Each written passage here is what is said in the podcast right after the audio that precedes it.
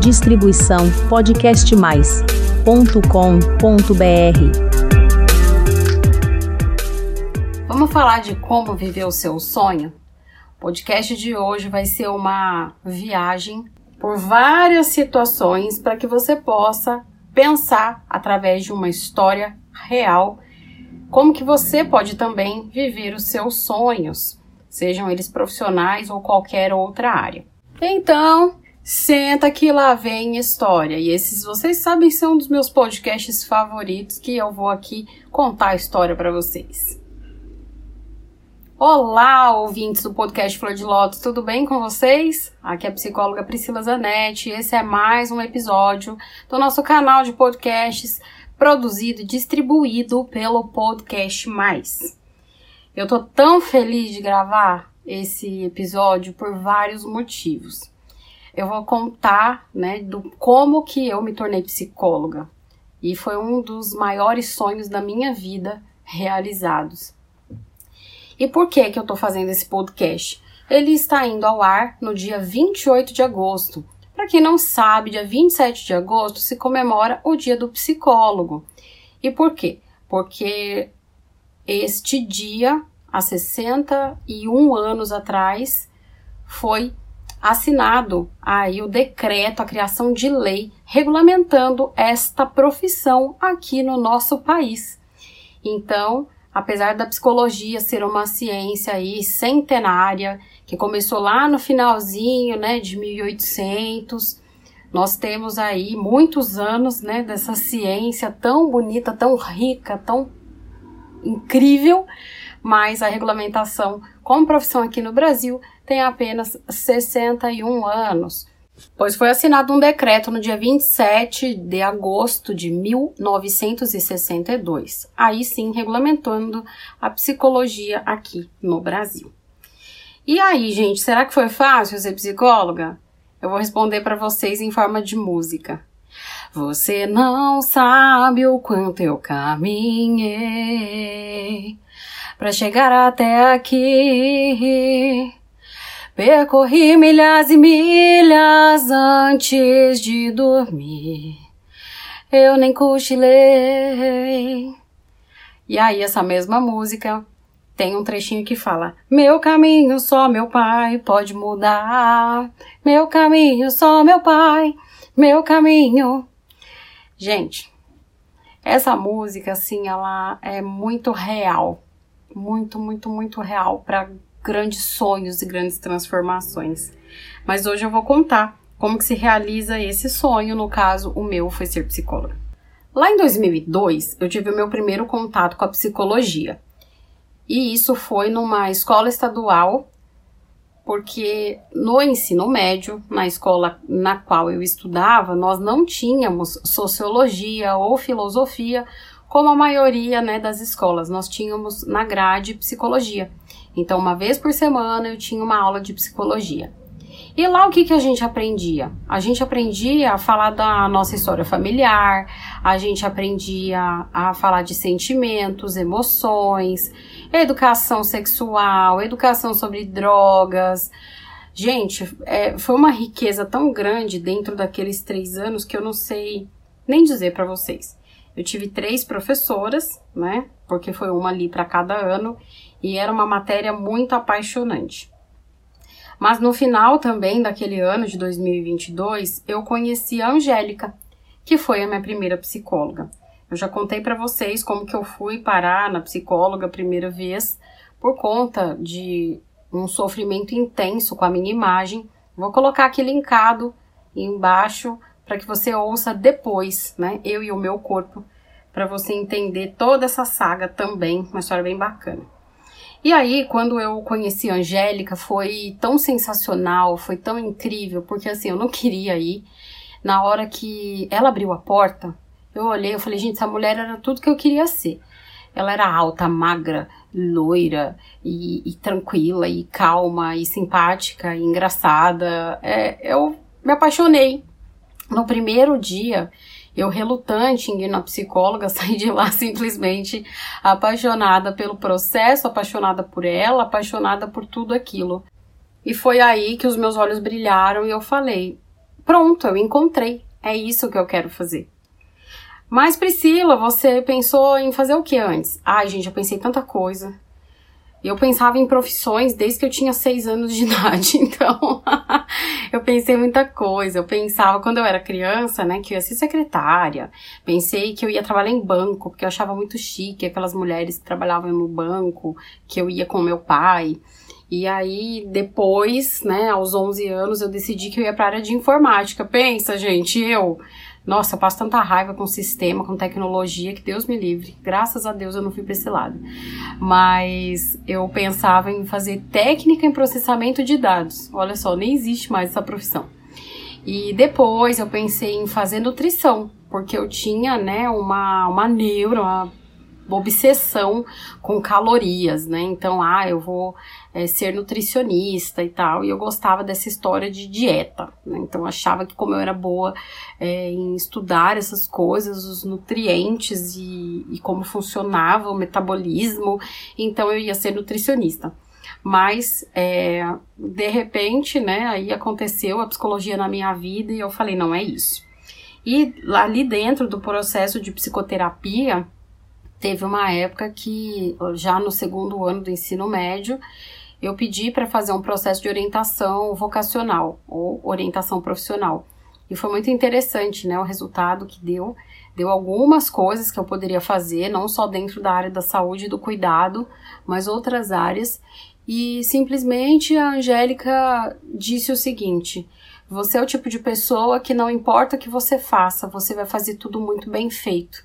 Então, independente do caminho que você escolher, eu sei que você vai ter muito sucesso. Gente, olha, eu fiquei até emocionada de lembrar isso. É, é muito interessante, né? Como tem coisa. Eu nunca mais vi a Angélica, eu não sei onde que ela tá, eu não sei o nome completo dela. Então, eu nunca pude agradecer e eu acho que ela não faz ideia, né, de, disso. Eu não sei se ela também se lembra de mim, mas é muito incrível o quanto um psicólogo pode tocar a vida de alguém. A Angélica me falou isso em 2003, faz 20 anos. E nunca mais, né, eu me esqueci, entre tantas outras coisas que a Angélica fez e que eu nunca mais esqueci.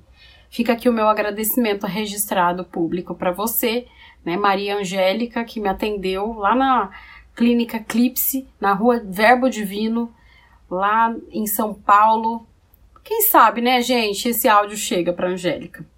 Mas vamos lá. Então, assim, quando eu decidi ser psicóloga, ah, então tudo certo, tudo lindo, tudo beleza. Eu tinha um plano na minha cabeça, né? O meu plano era: eu vou fazer uma estadual, eu vou fazer uma federal. Então, o meu plano era entrar na Unesp, que tinha, né, um curso de psicologia muito bom, ou entrar na USP, porque afinal, faculdade é super caro e assim, como que eu ia pagar uma PUC, uma Mackenzie e tal? Não tinha como, né? Então eu falava, vou fazer essas federais e outras. Assim, o meu plano, gente, durante muito, muito tempo era eu vou fazer uma estadual, uma federal, é, e aí depois eu vou fazer um intercâmbio depois do intercâmbio eu volto, solidifico a minha carreira e eu vou pensar nesse negócio de namorar, de casar. Mas vocês sabem que deu tudo errado, né? A vida mudou os planos, quer dizer, eu, né, escolhi outras coisas. Em 2004 conheci o meu ex-marido, que vocês já sabem toda a história. Mas hoje a gente está falando da profissão, então o que, que eu fiz?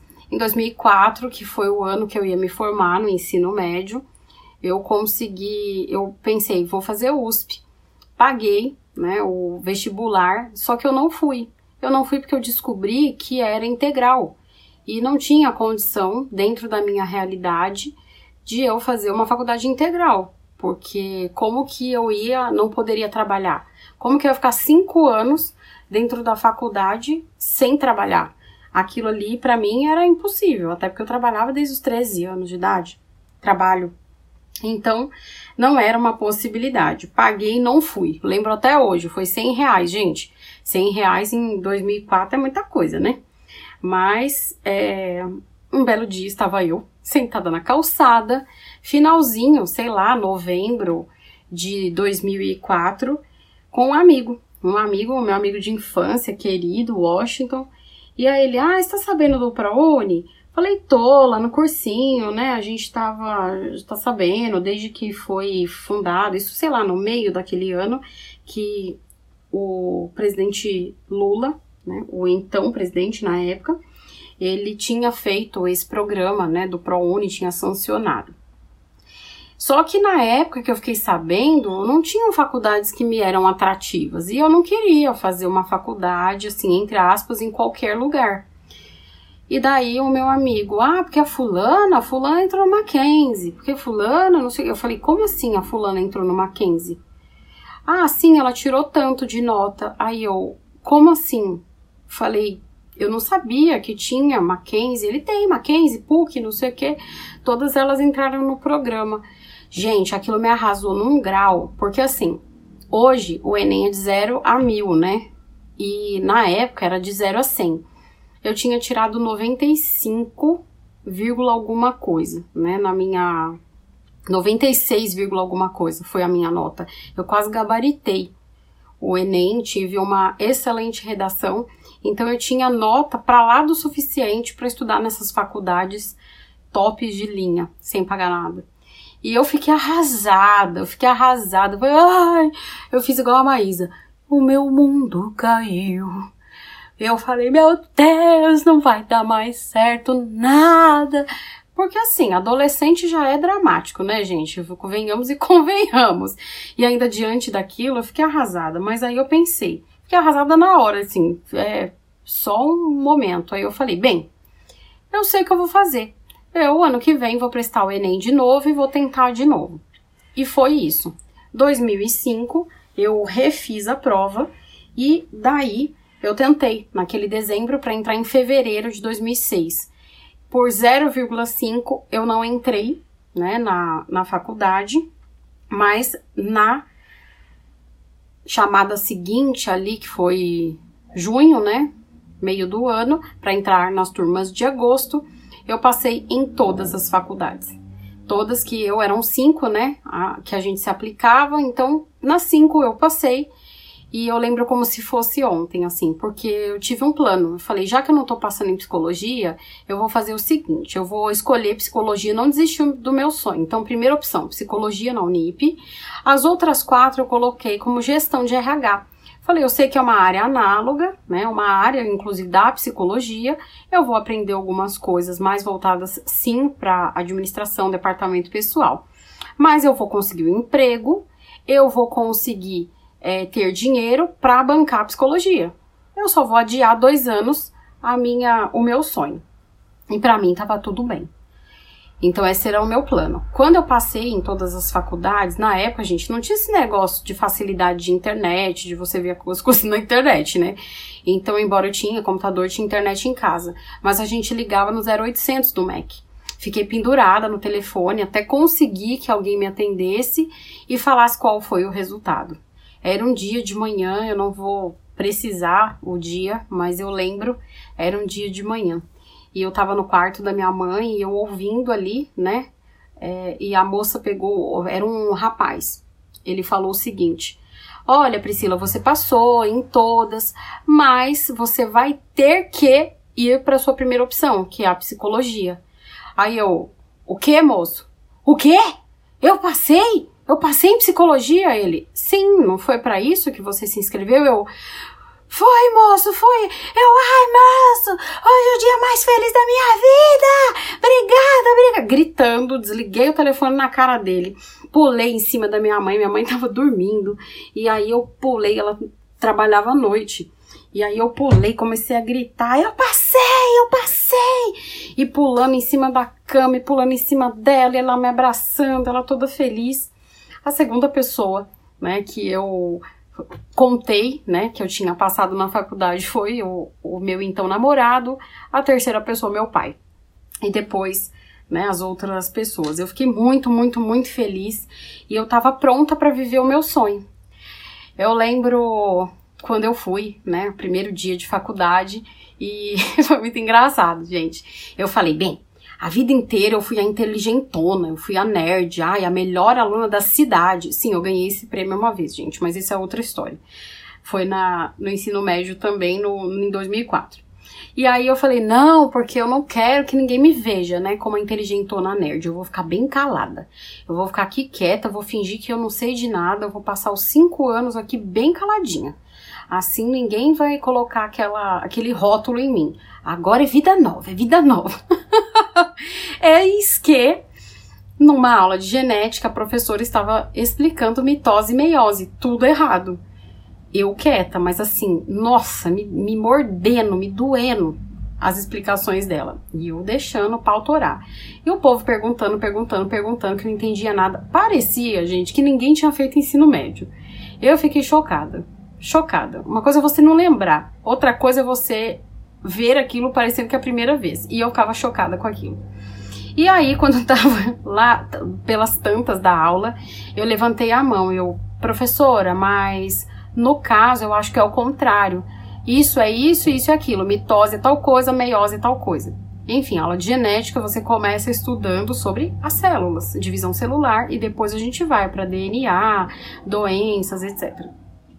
Aí ela, peraí. Aí olhou o livro, é gente, é isso mesmo, olha, esquece tudo que eu falei até agora, eu tô errada, ela tá certa. Todo mundo olhou para mim e fez, ah, professora! E ali todo mundo já falou, mano, ela sabe mais que a professora. Então, é, inteligentona, é a nerd. E aí eu fiquei marcada, né? Como a inteligentona já. Mas eu não tinha aquela relação chata, assim, com os meus colegas, de, de ser pedante nem nada. Mas eu tinha, assim, um respeito deles, uma admiração, e eu nem sabia disso, né? Eu fui saber disso muitas vezes é, anos depois, por conta de pessoas que me procuraram, anos depois a gente está formado atrás dos meus serviços ou indicando pessoas. Mas ali na faculdade foi muito engraçado tudo que, que eu passei era muito difícil, sabe? Bolsa integral, mas assim, eu sempre trabalhei. E trabalhar, estudar. Eu estudava longe de casa, eu trabalhava longe de casa. E teve uma época de 2007, mais precisamente, né? Que eu simplesmente passava de 5 a 6 horas do meu dia dentro do transporte público, entre ida e volta de casa, faculdade e trabalho. 6 horas do meu dia. E aí eu trabalhava mais 6 horas. Eu estudava mais 4 horas. Então vamos lá, 12, 13, 14, 15, 16. E aí as outras horas o que eu fazia, né? Eu tinha que dormir, tomar banho, comer, estudar. Eu dormia cerca de quatro horas por noite, três horas por noite nessa época. Eu dormia no ônibus, eu comia no ônibus, eu estudava no ônibus, eu fazia de tudo. Inclusive eu tenho histórias assim engraçadíssimas dessa época mas que não tem nada a ver, né, com psicologia, mas coisas bizarras acontecem dentro do transporte público das grandes cidades, gente. E daí é, foi muito difícil. Era extremamente difícil, era aquela coisa de eu vou comprar um pão de queijo, mas vai faltar para o ônibus. Não tenho dinhe dinheiro para os livros, então o que, que eu fazia? Como eu tenho uma memória excepcional, alguns chamam de fotográfica, outros de memória eidética, eu tô até estudando um pouco para saber qual das duas, né? O que, que é, o que não é, mas eu acredito que é idética. Então, é, eu simplesmente, assim, o que eu fazia? Eu pegava os livros na biblioteca, eu podia pegar três por vez. E assim, tinha cinco, seis matérias em sala. E nós precisávamos, às vezes, ler um livro por semana, para cada uma. Óbvio que não dava, né, gente? Eu tinha os meus métodos de estudo, então eu me dedicava às que eu tinha mais dificuldade, eu via as que eram mais complexas, e algumas exigiam um livro inteiro, outras só alguns textos, mas eu lia e estudava para todas as matérias sim. E, ah, não dá para comprar livro, então o que, que eu fazia? Eu pegava esses livros na biblioteca, três por vez, lia aquilo tudo, guardava na minha cabeça. Eu nunca soube fazer um fichamento, eu nunca soube fazer essa coisa de resumo.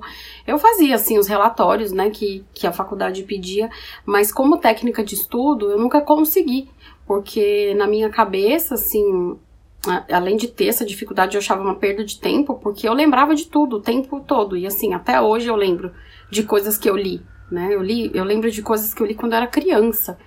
Então, na faculdade não era diferente. Não falo, né? Não digo que vocês devem fazer isso, né? Hoje, inclusive, eu até faço mais anotações, eu grifo os livros, porque assim fica mais fácil de eu encontrar o que eu preciso. Coloco post-its ali para falar, ó, assunto tal. No Kindle isso tem outros recursos, mas realmente na faculdade era assim. Então, não sei dizer para vocês quantos livros eu já li na minha vida, não faço a menor ideia. E nessa época da faculdade, então, nem se fala. Eu sentia falta, inclusive, de ler por diversão, porque eu só lia, né, por, por obrigação e durante as férias que eu podia ler uns livrinhos por diversão. E eu lia muito, muito, muito. Aí teve uma época que o meu ex-namorado, ele entrou né, na faculdade na mesma que a minha, não no mesmo campus, mas a carteirinha dele dava direito de pegar também livros. Então eu dava os nomes que eu precisava, ele pegava no campus dele e assim eu conseguia ficar ali com seis livros. Eu tinha um amigo também, o Diego, que também estudava na Unip, só que em outro campus, e às vezes a gente se encontrava no metrô porque ele pegava um livro que só tinha no campus dele e ali dava para mim pegava no empréstimo no nome dele e depois eu ia lá e devolvia no metrô também. Gente, eu tive várias pessoas que me ajudaram, né, nisso. Então, às vezes eu conseguia, com livros emprestados, ficar com seis, sete livros, até nove livros de uma vez. E assim eu conseguia fazer. Tinha colegas que também não pegavam livros, não liam, não estudavam, e a gente conseguia fazer esse empréstimo no nome deles. Quer dizer, as pessoas faziam, eu não conseguia, porque eu já tinha esses meus amigos, esses outros recursos. Muitas vezes eu ia na biblioteca, né, nessa época de 2007, que eu tinha um período ali que eu tinha que ficar na rua, entre faculdade e trabalho, eu ia para a biblioteca, pegava ali o, o livro e ficava lendo ali. Já que eu não podia pegar emprestado, eu lia. Todo dia eu lia um pouco. E assim eu ia fazendo, né? Então eu fiz o que deu e deu muito certo, né? Mas eu tive que me sacrificar em muitas coisas, muitas coisas. Eu sempre falo que eu nunca fui num bar de faculdade, eu nunca fui numa festa de faculdade, nunca tive essas coisas. Porque quando eu tava, eu ia pra faculdade para estudar. Então eu fui uma vez no bar da faculdade no primeiro semestre, com uns colegas eu fiquei meia hora. E depois, quando eu no meu último semestre, um dia que o professor faltou, Aí fui com a minha amiga também e ficamos lá, mas nunca assim, ah, matei a aula, era para eu estar tá na aula e tô no bar. Nunca fiz isso, porque assim, eu vivia tão cansada e para mim faculdade era para estudar que eu simplesmente faltava quando era que eu tava cansada ou quando eu queria sair. Eu não ia pegar dois ônibus, um metrô para chegar lá e não assistir aula. Para mim aquilo não fazia o menor sentido. E falando nisso, né, sobre faltar, eu também tinha um esquema, né? Todo começo de, de semestre eu via a quantidade de aulas, eu via os feriados e eu via a quantidade de faltas que eu podia ter. E eu faltava tudo que eu podia. Eu faltava ali o limite de 25% em cada matéria exceto as que eu amava muito, como por exemplo, e as que não dava para faltar porque os professores eram assim muito exigentes, tipo o Fernando Cipriano, que tem canal aqui no podcast mais, não faltava nas aulas dele nem a pau juvenal, só se eu fosse maluca. Ah, eu tive duas matérias com o Cipriano e eram incríveis as aulas também, eu não queria faltar. E com o Ricardo Santoro, que também já falei aqui dele, inclusive acho que no podcast passado ele me deu aula de psicopatologia.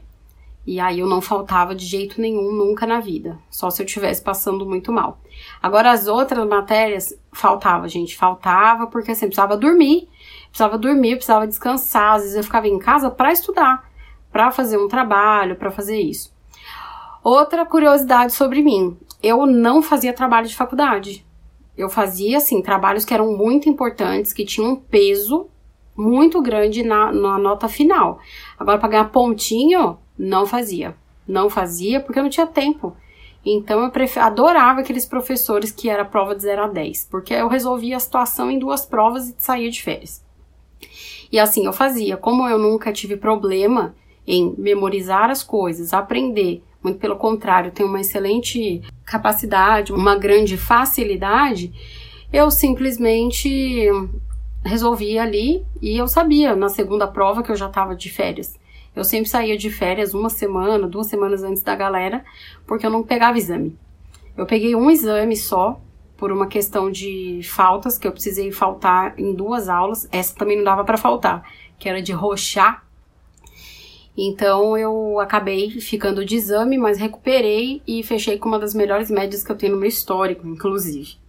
Essa era eu estudante, super, super, super engajada. Mas é aí como começou a vida Priscila psicóloga trabalhando. Em 2008 eu entrei no CAPS Infanto Juvenil. E eu lembro quando estavam construindo o CAPS lá perto da minha casa, eu simplesmente passei em frente, apontei e falei para minha mãe: "Eu vou trabalhar nesse lugar. Quando eu me formar, eu vou entrar aqui". E naquele ano, né, final do ano, estava eu trabalhando naquele lugar. Muitas coisas na minha vida aconteceram assim. Não porque eu falei simplesmente, mas também porque eu corri atrás, né? Tem todo um processo. Se você quer, você correr atrás. E eu acho que vocês já estão entendendo isso até esse ponto aqui. Inclusive, né? Você já passou por situações assim? Sabe como que você pode me contar? Lá no www.podcastmais.com.br barra Flor de Lótus, você consegue me mandar uma mensagem, você consegue me contar o que acha, achou do episódio, me contar a sua história. Então, vai lá quando terminar o episódio e se inscreve e responde também, assim, mande mensagem que eu vou adorar ler e também te responder. Então, vamos lá. Em 2008 eu fui estagiária no CAPS, eu fiquei nesse período também com alguns estágios obrigatórios. Eu passei por vários estágios obrigatórios durante a faculdade, em várias áreas, como clínica, RH, psicologia jurídica, saúde mental, em hospital psiquiátrico, e foi fascinante, uma das experiências mais fascinantes também que eu tive. Eu já trabalhei né, em casa de reabilitação, casa de repouso, ONG picareta, foi tanta coisa, gente. Trabalhei também multinacional, nacional de grande porte, fui consultora de carreira, tudo isso dentro da psicologia. Eu fiz tudo isso, né, de 2008 aí até muito tempo. Em 2013, eu comecei, né, como palestrante, foi o Ricardo Santoro que me chamou para dar uma palestra onde? Num campus da Unip.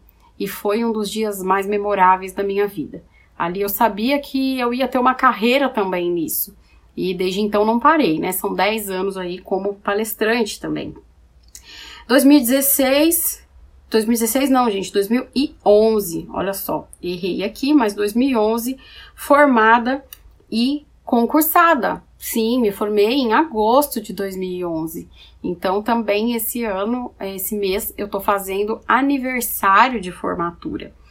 E eu já prestei um concurso, já passei, ou seja, quando eu saí da faculdade já estava concursada, embora eu estava trabalhando em RH, mas eu sabia que a qualquer momento eu ia entrar no serviço público. E assim foi. Entrei no serviço público em fevereiro de 2012 num CRAS. E dentro do CRAS ali eu fiz muitas coisas, eu fui psicóloga, fui coordenadora, dentro da área da assistência. Coordenadora, psicóloga, eu cheguei à gestão municipal para trabalhar na regulação do SUAS, eu fiz muitas coisas aí que eu nem imaginava e aprendi muitas coisas. 2017, 2018, eu dei aulas para jovens aprendizes em algumas instituições. Eu estava fazendo a minha pós-graduação em docência. Eu queria ser psicóloga, ser professora, né, em universidade, mas confesso que quando eu estava ali na pós-graduação e percebi que eu não ia seguir por esse caminho. Hoje eu uso a docência, claro, para muitas outras coisas. A minha pós-graduação eu utilizo é, como método de ensino em supervisão, em cursos livres ou outras coisas assim que eu ministro, mas universidade, não. Eu não quero ser professora universitária mais. Em 2020, eu comecei a clínica de forma autônoma e cá estou, né, até hoje dividida entre clínica, psicóloga clínica e palestrante. Eu sou psicóloga clínica, claro, 99% do tempo e tem sido uma experiência incrível. Tentei clínica em outros momentos, não dava certo, inclusive 2017, que foi o ápice né, da crise no meu casamento, e eu achava que eu nunca ia dar certo. E teve, né, alguns momentos que o meu ex, ele me convenceu de que eu não daria certo. Também eu já contei essa história para vocês em outros podcasts. Eu vou deixar linkado aqui embaixo um que fala sobre como recuperar a sua vida no trabalho, que um dos primeiros que eu contei, que é uma sequência aí, mas enfim, para vocês entenderem um pouquinho também dessa parte, eu contei aqui de maneira muito, muito, muito resumida, para chegar a um ponto fundamental desse episódio, que é o que? O que faz o seu coração bater mais forte? Qual o seu propósito nessa terra? Porque é assim que a gente vive um sonho, né? A gente precisa entender para que que a gente está aqui. Para mim, o meu trabalho não é só um meio de me sustentar ou até mesmo de me realizar. Eu o encaro como um propósito para minha vida aqui nessa terra. Como se Deus tivesse me tocado lá aos 15 anos e disso: "É isso, filha, vai". Então, assim, muitas vezes eu pensei em desistir. Muitas vezes eu quis nossa, eu tava desanimada. Muitas vezes eu olhei e falei, cara, eu não sou é, boa, ai, não sou bem sucedida, ai, não tá dando certo isso, mas tanta coisa aconteceu, né? E até canal de podcast eu tenho ouvido em 15 países. que incrível! E claro, sempre o meu agradecimento do fundo do meu coração ao pessoal do Podcast Mais que realizou esse sonho, que era um sonho, era um projeto de muitos anos, e simplesmente as coisas sincronizaram e convergiram para que hoje eu possa estar aqui, né? Nós estarmos aí com essa parceria e alcançando tantos milhares de pessoas em tantos lugares. E é isso, gente. Eu tinha um sonho que parecia pouco provável. Tudo que eu disse que eu viveria, eu vivi. E quando eu falo de um sonho, né, é isso. Eu gosto muito da frase do Nietzsche, que o Viktor Frankl usa bastante. Quem tem um porquê aguenta quase qualquer como. E é isso, né? Você tem que aguentar, é, tem que ter um porquê muito bem definido para aguentar todos os, os percalços. Hoje eu olho para trás e penso, como que eu consegui? Como que eu conseguia dormir pouco, comer mal, estudar tanto? Como que eu conseguia conciliar ainda sendo filha de pais separados e dar atenção para as duas, né, para os dois pais em casas diferentes? Como que eu conseguia ter amigos? Como que eu conseguia ter namorado? Como que eu consegui trabalhar? Como que eu consegui? Eu respondo para você. Eu tinha um porquê e um para quê muito bem definido. Eu tenho consciência que o que eu ainda não alcancei, eu vou alcançar. Eu também sei que tudo que eu digo que eu não tenho disciplina ou consistência é por causa de um porquê e um pra quê que eu não defini muito bem. É igual a corda do alpinista, sabe? Quando o alpinista está subindo, ele joga a corda lá em cima e fixa. Ele já tem ali um ponto que ele quer chegar. Ele até pode escolher pôr o pé mais para a direita, mais para a esquerda, tracionar menos ou mais, mas ele nunca tira a, o gancho de lá do objetivo dele. Então esse é o porquê e o para quê, né, que a gente tem que ter muito bem definido para conseguir ter o quê? Constância e persistência e seguir sem pressa e sem pausa. Então, para você viver o seu grande sonho, eu te convido, defina o seu porquê e o seu para quê. Defina eles muito bem. E uma dica de filme para você encontrar o para quê é, entender o que, que eu estou dizendo com esse para quê, porque a gente fala muito do porquê, tem um filme lindo na Netflix que chama Viver Duas Vezes. Você vai gostar bastante, vai dar muitas risadas, refletir, vai se encantar. É um filme incrível em tantos, tantos aspectos que eu não posso nem descrevê-lo aqui. Acho que vou fazer um podcast fazendo uma análise, quem sabe, outro dia. Mas uma das coisas principais que eu quero também dizer é Ai, Priscila, mas ninguém me apoia, ninguém me ajuda. Você disse que teve pessoas que te ajudaram, né? Emprestando livros, teve gente que te ajudou, ai, sua mãe, não sei o que, que se, se apoiava você. Eu não tenho apoio. E assim, gente, eu vou contar para vocês que uma das pessoas mais importantes para mim não me apoiou, que foi meu pai. E como que foi essa situação? Lá em 2003, né? Então eu tava no segundo ano do ensino médio ele perguntou o que, que eu queria fazer, o que eu queria estudar, e eu falei.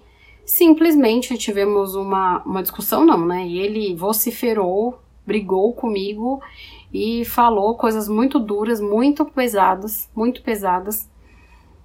Simplesmente assim, ele falou coisas que poderiam me fazer desistir, né? Mas a, em resumo, assim, a, o ápice da coisa, não foi o ápice, né? Teve outras coisas piores.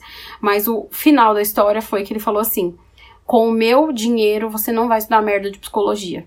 Porque ele não concordava. Eu virei para ele e falei: não vou precisar da merda do seu dinheiro para estudar a merda da psicologia, fica tranquilo. Respirei fundo e por isso que eu dei meu jeito no ano seguinte, por isso que eu fui ser bolsista, por isso que eu não podia entrar na faculdade pública, porque assim, como que eu ia contar, né? Se antes eu tinha um apoio, mas de repente eu vi que eu não tinha um apoio. Eu tinha um apoio se eu fizesse o que ele quisesse. E eu não ia fazer o que ele queria, eu ia fazer o que fazia sentido para mim. Eu sempre falo essas coisas de sentido. Mas como é que foi, né? Ao longo da faculdade, quando eu ganhei a bolsa, ele ficou tão orgulhoso e falou para todo mundo e tal, ah, minha filha, incrível e tal. E conforme, né, foi passando o curso, eu ficava bastante tempo na casa dele também, porque era mais fácil acesso a muitos lugares, perto do metrô, então assim, eu às vezes ia no meio da semana, saía da faculdade, ia para lá, não esperava só o final de semana. E simplesmente ele foi vendo o quanto eu estudava, o quanto eu era apaixonada, eu fui explicando, né, o que eu fazia. Então ele foi entendendo, ele foi ficando assim muito orgulhoso. Tanto que na formatura, a minha mãe não foi, né, na colação de grau, e eu fui a oradora da turma e ele apareceu lá.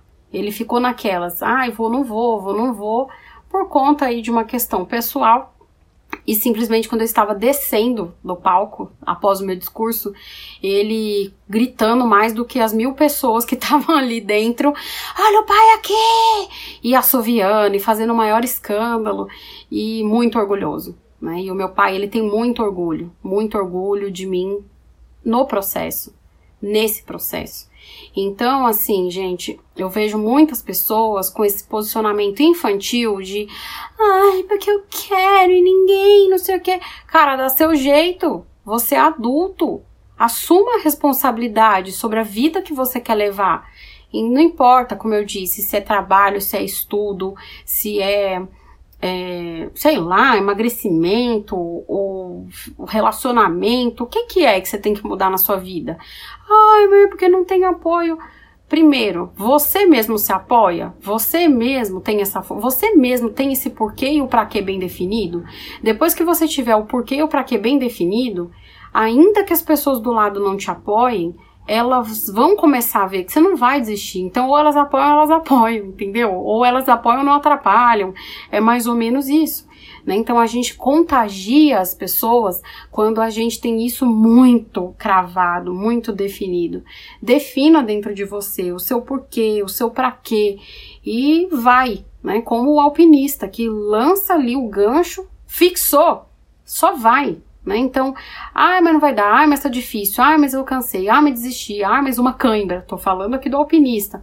Mas ele não tem mais como voltar atrás. Ou ele chega no objetivo, ou ele chega no objetivo, né? Então, é isso, gente. Defina. E aí você vai encontrar caminhos. De novo, né, a frase do Nietzsche: quem tem um porquê aguenta quase qualquer como. É, e aí você vai conseguindo trabalhar isso dentro de você. Porque às vezes a pessoa olha assim e fala, nossa, olha que incrível, né? Ah, e ela vive. Teve uma vez que um psicólogo falou, nossa, mas como que você consegue tão fácil viver de clínica? Como que você conseguiu mudar de São Paulo, pagar aluguel, não sei o quê, e do nada, né? Fácil, gente, nada é fácil, não.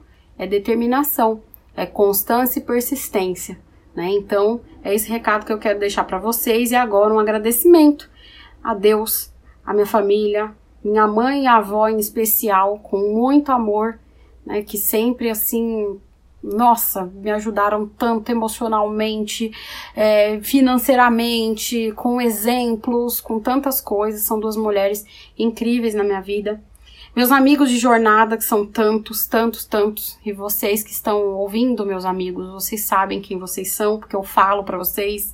Meus clientes, meus pacientes, meus acompanhados, os candidatos que fizeram entrevistas comigo e alguns até ainda têm contato comigo e desenvolveram uma carreira linda, a ex-alunos, supervisionados, todas essas pessoas, vocês tornam o meu propósito real. As coisas que eu ouço, né, sobre você me devolveu a minha vida, eu adquiri identidade, eu saí de um relacionamento abusivo e agora eu tô namorando e agora eu sou feliz, eu descobri o que é a felicidade no amor também. Gente, isso tudo me emociona num, num nível, assim, num nível. As mensagens que eu recebo de vocês, a confiança aqui que eu recebo de vocês pelo podcast também, né? Então, aqui o meu agradecimento também aos meus ouvintes, não é mesmo? Aos meus seguidores nas redes sociais. Muito obrigada, muito obrigada por fazer essa esse meu propósito ter continuar tendo sentido, né? Porque o sentido é vocês. O sentido é fazer as pessoas mais felizes com a vida que elas têm.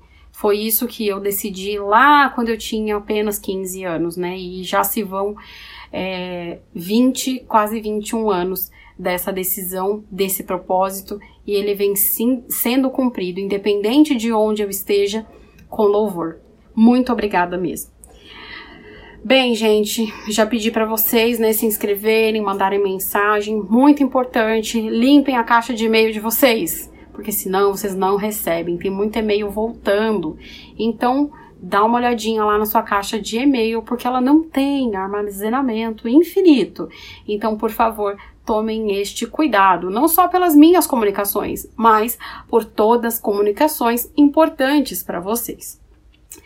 Por hoje eu vou ficando por aqui, né? Agradecer mais uma vez o pessoal do Podcast Mais que torna esse projeto que é tão especial para mim e para vocês também, né, possível. Por hoje eu vou ficando por aqui e um beijo, até o próximo episódio.